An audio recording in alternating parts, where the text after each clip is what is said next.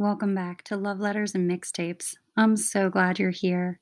After you listen to this episode, please make sure to like, subscribe, and share. I see that so many of you are listening to and using the Daily Affirmations episodes, and I hope they continue to be tools that you can use for support, encouragement, and strengthening your daily meditation practice. If you enjoy this episode, please consider donating to support this podcast by clicking the link in my Instagram bio at Love Letters and Mixtapes. I want to take a moment to thank the sponsor of this podcast. Snake River Roasting Company is an organic coffee roaster located in the beautiful mountains of Jackson Hole, Wyoming. Not only do they roast award-winning coffees, but their mission and commitment to supporting the rights of women farmers around the world are just incredible. I start every single morning with a cup of their Fire on the Mountain Organic Coffee Blend. And if you're anything like me and you're particular about what you eat and drink and how it's sourced, Snake River Roasting Company has a free shipping code for you to give their delicious coffee a taste. Head to their website, snakeriverroastingco.com, and use the code COFFEELOVE at checkout for free shipping on all domestic coffee orders. I want to open this episode with a piece by Rumi, and this is one that I used to share in some of my yoga classes and workshops. Forget the world and so command the world. Be a lamp or a lifeboat or a ladder. Help someone's soul heal. Walk out of your house like a shepherd. Stay in the spiritual fire. Let it cook you. Be well-baked loaf and lord of the table. Come and be served to your brothers. You have been a source of pain. Now you'll be the delight. You have been an unsafe house. Now you'll be the one who sees into the invisible. I said this, and a voice came to my ear. If you become this, you will be that. Then silence, and now more silence. A mouth is not for talking. A mouth is for tasting this sweetness. And I think what I love most about that piece is the way that transformation is identified through the lens of what someone is about to experience instead of what they've just lost. And as someone who's lost a lot in my life, I guess I just appreciate that perspective. So, welcome to the apocalypse, because that's what we're talking about today. The end of the world, the beginning of a new one, and other stories of resurrection. And I know it's on trend to look at the last 18 months and say that it was not an apocalypse. I have read post after post of wellness influencers discussing how nothing that happened was actually an apocalypse. And I guess I just see things differently. I think about the word apocalypse and what it actually means and its true definition, and how helpful that can be when processing everything that has happened to us and in the world around us. So many people, the media included, refer to any large-scale catastrophic event or chain of devastating events to humanity or in nature as an apocalypse or as apocalyptic. But the Greek word actually means something a bit different. The literal translation is from cover. And so an apocalypse is not so much about the form in which something happens to us, but it is the revelation, the knowing of something previously misunderstood or unknown. An apocalypse is the rising to the surface of a truth or an important disclosure that changes our reality. The end of one reality, and the dawn of a new one. In our lifetime, we go through many an apocalypse, and sometimes we shut our eyes and numb ourselves through them, hoping that they'll pass, and then the lessons escape us only to be repeated at a later date. Other times, like right now, we are wide awake. We are seeing and knowing what could only have been revealed to us through the disruptions and the unveilings of this apocalypse. This has to happen to us in order for us to see something. There's no way around, only through. And with that definition in mind, I think it perfectly sums up the last 18 months for so many of us. It's easy to focus on the things that we lost, as those are within arm's reach. They're very tangible, they're on the surface, and they're easily inventoried. But I'm going to invite you to pause for a moment and go a bit deeper. What was revealed to you in the last 18 months about the universe, this planet, the world as we know it, our country or state, your community, your job, your finances, your health, maybe your friendships, your family, your intimate relationships, even your inner world, your thoughts, your fears, and your soul? What rose to the surface in the midst of loss and destruction that could not have been known by you in any other way? What were you forced to tell the truth about this year? For so many of the people in my life, the way that we looked at ourselves changed. All the things that we used to use to orient and calibrate ourselves in this world were now suddenly inaccessible to us. Suddenly, we were not our professions or how we were viewed in a workplace, and many of us face harsh realizations around feeling disposable and vulnerable, and with none of our usual social or recreational activities available to us to burn off those feelings. Our socializing came through a screen. That's not natural. When I started outlining this episode, as strange as it sounds, I started thinking about the film Apocalypse Now, and it wasn't just because of the title. And I didn't immediately think of the violent scenes or the wild scenes. I thought of that one quiet scene that takes place between Willard and Kurtz when Willard finally arrives at Kurtz's encampment after so much trauma in order to carry out a mission that has been assigned to him by a really complicated and difficult system. And he's just following orders, even though he's not sure if it's the right thing to do. And he arrives in this place of eerie, quiet, and calm after an entire film that's characterized by intense chaos. And Kurtz asks him if he is an assassin. And Willard responds that he's a soldier. And Kurtz replies, "You're neither. You're an errand boy sent by grocery clerks to collect a bill." And maybe that scene resonates with me in this discussion of our collective apocalypse, because our identities, the things we call ourselves or the names that we've answered to, who we thought ourselves to be in the world or the path that we thought we were on, they've all been revealed to be not quite so accurate or secure after this year. And on one hand, there's a lot of freedom in that if how we see ourselves now feels more in alignment with our truth and our core values. If we learn something about our skills, our strengths, our wants, or our needs, that's amazing. But with any kind of freedom also comes a certain amount of loss and grief for the life or identity or even the naivety that we used to have. On the other hand, maybe what we found out about ourselves or our place in the world or the people in our lives just doesn't feel very good. Maybe for you, this year was full of harsh wake-up calls that pushed you into new realities or dynamics that you weren't prepared for.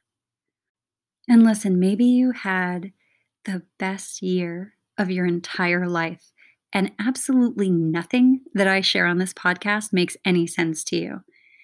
And you wonder to yourself every single day why you listen to me talk about all of these strange and sometimes not so happy things. And if that's the case, I'm actually happy for you. You might be my hero. What I'm saying may not make a lot of sense to you, but it also might help you to be more understanding of the people in your life who did struggle or are continuing to struggle this year. But for the rest of us, how do we navigate this new terrain, armed with the knowledge that was unearthed during this time? Part of the power of all of this unearthed information is the change that takes place because of it. What do we do with this new version of ourselves? What does this version of us want and need? I do see a big push in the media and on social media to get back to the way things were. And I'm absolutely not here to pick on anyone at all. Everyone's viewpoint is welcome. I get it. And I actually understand that impulse, even if I don't agree with it. This year was so scary in so many ways. Who doesn't want to crawl back into the warm bed of 2019 and wake up in 2022 pretending that a lot of this was just a bad fever dream. Even the good changes that occurred, and there were many, even they bring up fears over their sustainability. Can any of the good things that happen last? Are we learning anything from it?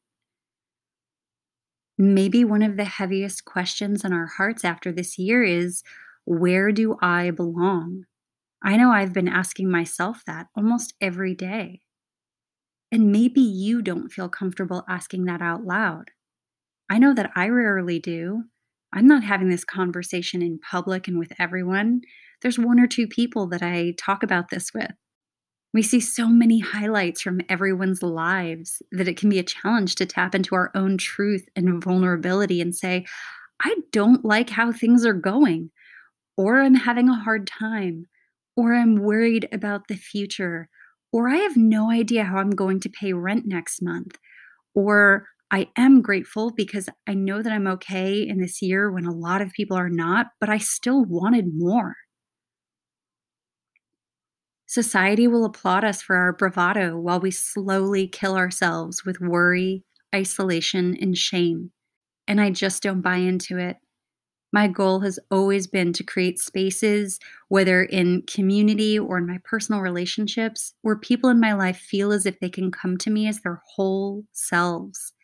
Not just selecting the highlight reel or the photo with the good lighting when they're actually dying inside. Maybe this apocalyptic year forced you into survival mode and you're having a difficult time stretching, exhaling, taking up space, or diving into the stream of life. It's hard to be hopeful about the future when you're constantly looking over your shoulder and thinking, what next? What else is going to happen?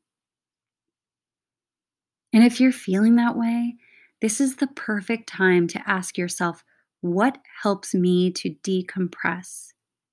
What helps me to feel safe, supported, and grounded? And am I inviting that into my life right now? Am I cultivating that? And it might take some time. And I know that can sound negative when you're being bombarded by messages of just get back to life as you knew it. Everything's back on track. Especially if you don't feel that way inside. But maybe just tuning into how you do feel is a lot more realistic than just throwing open the curtains and being blinded by things getting back to normal. It's really okay if you can't downshift that fast. All of your feelings are valid. Earlier this week, a friend shared with me that they were struggling to have any feelings whatsoever about life, work, relationships, or this return to normal everyone keeps talking about. This person doesn't have dread, they don't have anxiety, they simply have nothing. And to be perfectly honest with you, when they said that, I felt more understood than I have in a long time. I responded, and I shared the best way that I could describe my feelings, and it's this. People who are visually impaired can't see the world around them, but they can sense it, feel it, touch it, smell it, and taste it with incredible depth. They can take a finger and trace the outline of things from braille to the bone structure of someone's face and have a perfect understanding of what they've read or felt. Well, I feel the exact opposite these days. I can see my life right in front of me.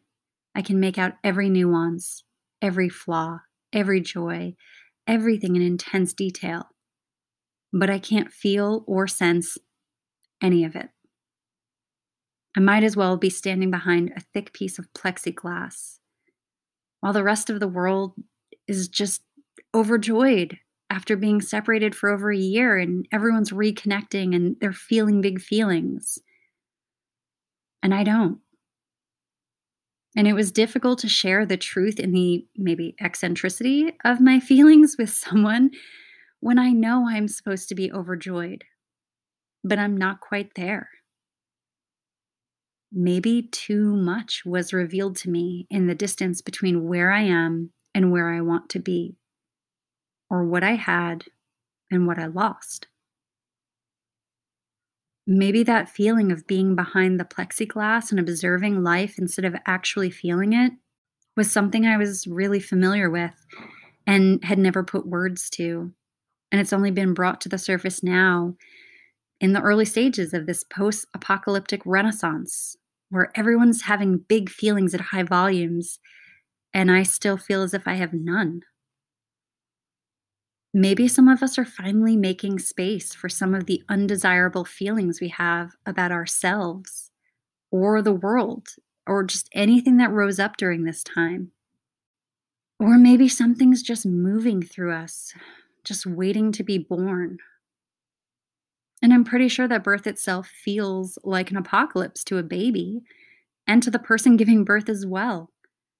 For the baby, the world as they know it is contracting and pushing them out of their comfort zone into a whole new world that they feel completely unprepared for. For the person giving birth, they're facing the death of life as they knew it and the profound reveal of the new life that they're responsible for and the new perspectives they'll have about everything and everyone from this moment on. You know, in the midst of all of my past hospice work, I began to take on birth doula clients, which might not make a lot of sense to some people, but when you're surrounded by so much sickness and death, your desire to witness life coming into this world is almost overwhelming. At the time, I just needed to feel life and newness and to support others in their experience of all the joy and all the feelings of bringing life into the world. And I began to notice something really strange, incredibly beautiful, and almost apocalyptic that happened during birth. The person giving birth would be struggling for hours, moving through every contraction, every wave of fear, and every feeling of, I can't take it anymore. And then when it came to a moment when they literally could not take it anymore, everything would just stop. And a new type of panic would set in. In a moment, it would switch from, this can't be right, there's no way this is how this is supposed to feel, I don't think I can survive this, to, why did it stop? What's happening? What's wrong? And after about 20 or 30 minutes of this pause, birth resumes. And the baby and the parent are ready for the final push into the world. And after all of those feelings of the world coming to an end, a new one suddenly begins.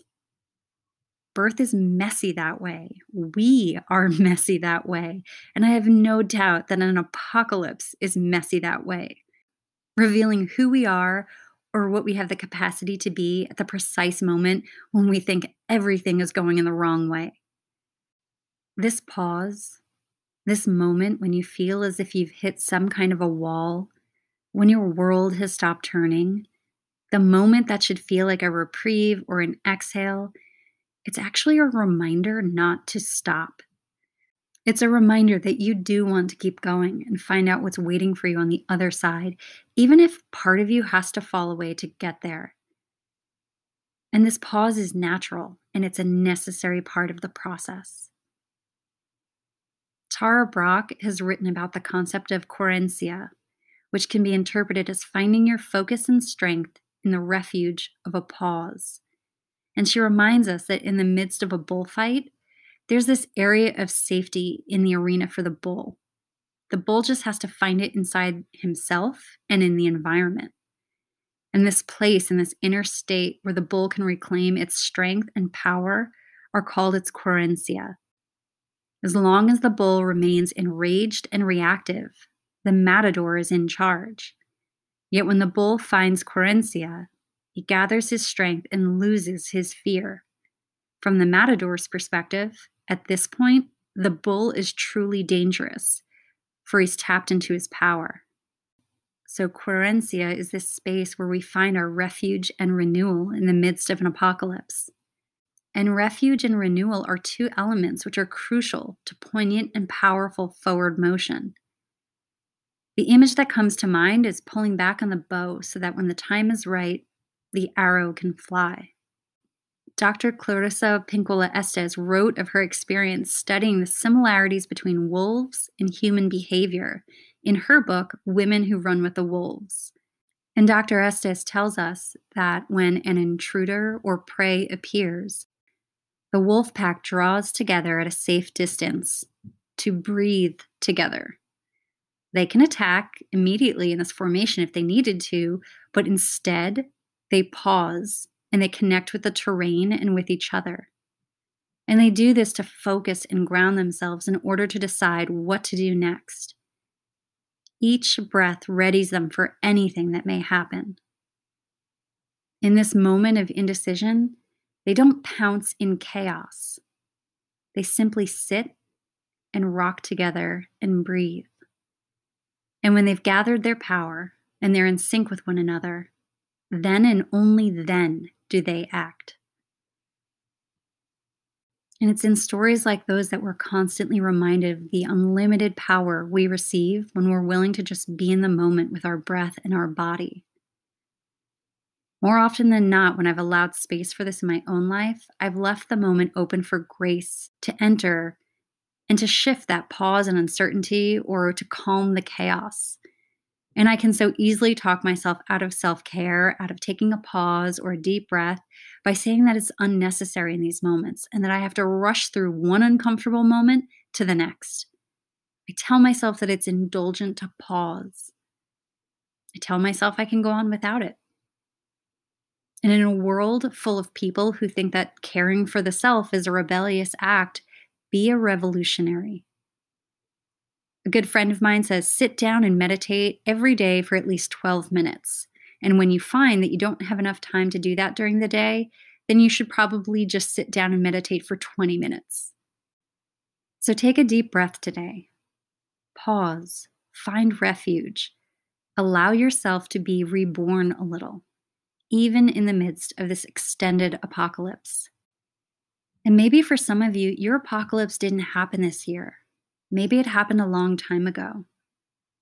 The end of July 2011 was one of the darkest times in my life, and as I approach a 10-year anniversary of that, so many feelings are coming up for me.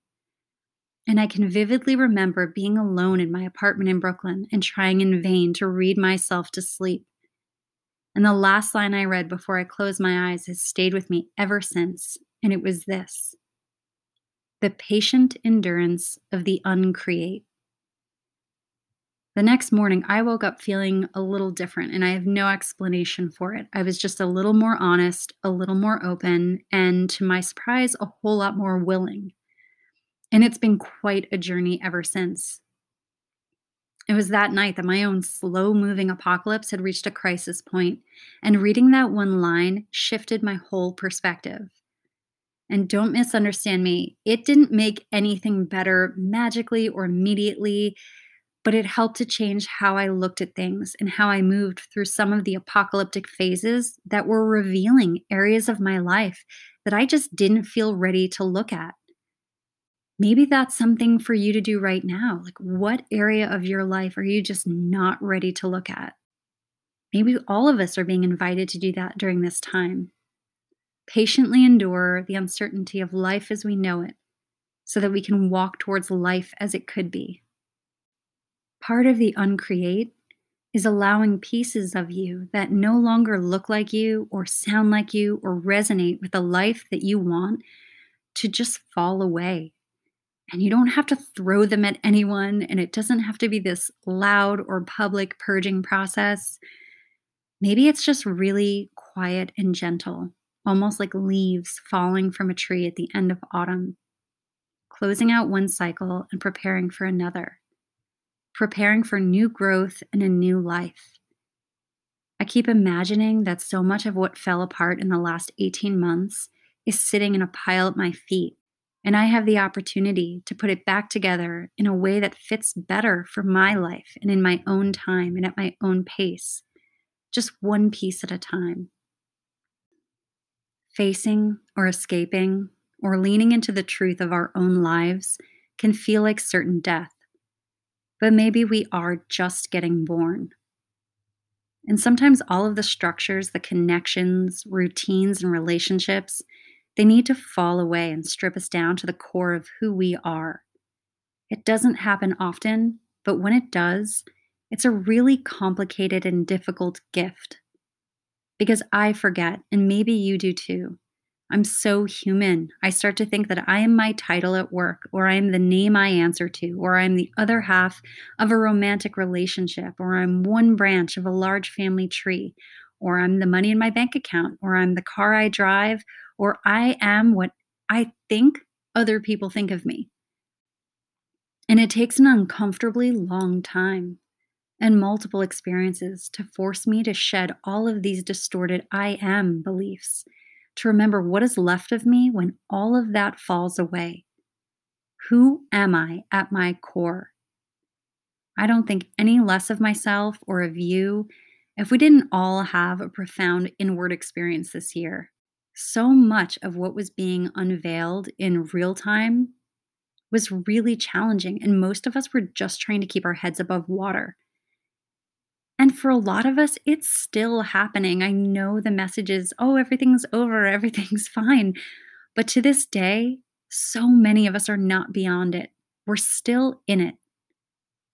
And each mini apocalypse of the last few months has brought me closer to my center. And it's hard to say I'm grateful.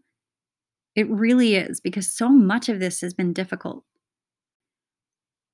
But we can do our best to meet each day with clarity, receptivity, and trust, even when we're struggling with it. And personally, I struggle with it. So much has been removed from my own life that I barely recognize what I thought was me. So I can't even imagine what other people are going through. May we all find our center. May we all answer to our true name. And hopefully we can all build a strong foundation with the pieces of all that has been revealed. May we welcome a season of softer lessons, because God knows I need that. May we empty ourselves and start over. The name of this podcast is Love Letters and Mixtapes, and the inspiration for that was a desire to write, share, and talk about things that our younger selves needed to hear, whether it was 30 years ago, 3 years ago, or yesterday. And if I was going to write a love letter to myself about the apocalypse and resurrection, it would probably go something like this. I'm so proud of you, because you're still here. And even if no one has said this to you today, said it to you lately, or any time at all during the last 18 months, I'm so glad you're still here with us, because we need you. And no matter what your personal apocalypse or the collective apocalypse of this last year revealed to you, no matter if you welcomed it or you weren't ready to see it or hear it or experience it or receive it, no matter if you ran away from it or you're still running, no matter what you had to do to make it through, we still need you. We need your gifts, your confusion, your hope, your anxiety, your dreams. We need your truth and your contributions. We need your failures. We need all of it. We need your patient endurance in the midst of the collective uncreate. And I'm not going to sit here and tell you that your world isn't ending. I have no idea if it is or if it isn't. I have no idea if your world is just getting started. I have no clue about the force of the contractions you have endured or how they continue to change you. But I do know you're not alone, even if no one in your world is openly talking about it. I'm here, and I'm telling you that your hand is held through every pain. So when the waves of labor pains crash over you and your world cracks open and your new life is revealed, squeeze the hand of the person next to you. You'll be surprised at how often, despite a lack of words, they'll squeeze your hand right back and call in response. When we reach out for someone else's hand, we also release our grip on what we think our lives should look like.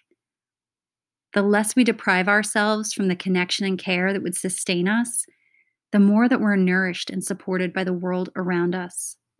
The less we have, the more we can hold. The more alone I get, the deeper in love I fall with all of you. And you are not alone in this birth, this life, this death, and this rebirth. Until next week, make sure to hit the follow button on your favorite podcast listening platform. Check out this week's playlist on my personal Spotify account. And join me on Instagram at Love Letters and Mixtapes. And if you enjoyed this episode, please consider donating to support this podcast. Thank you.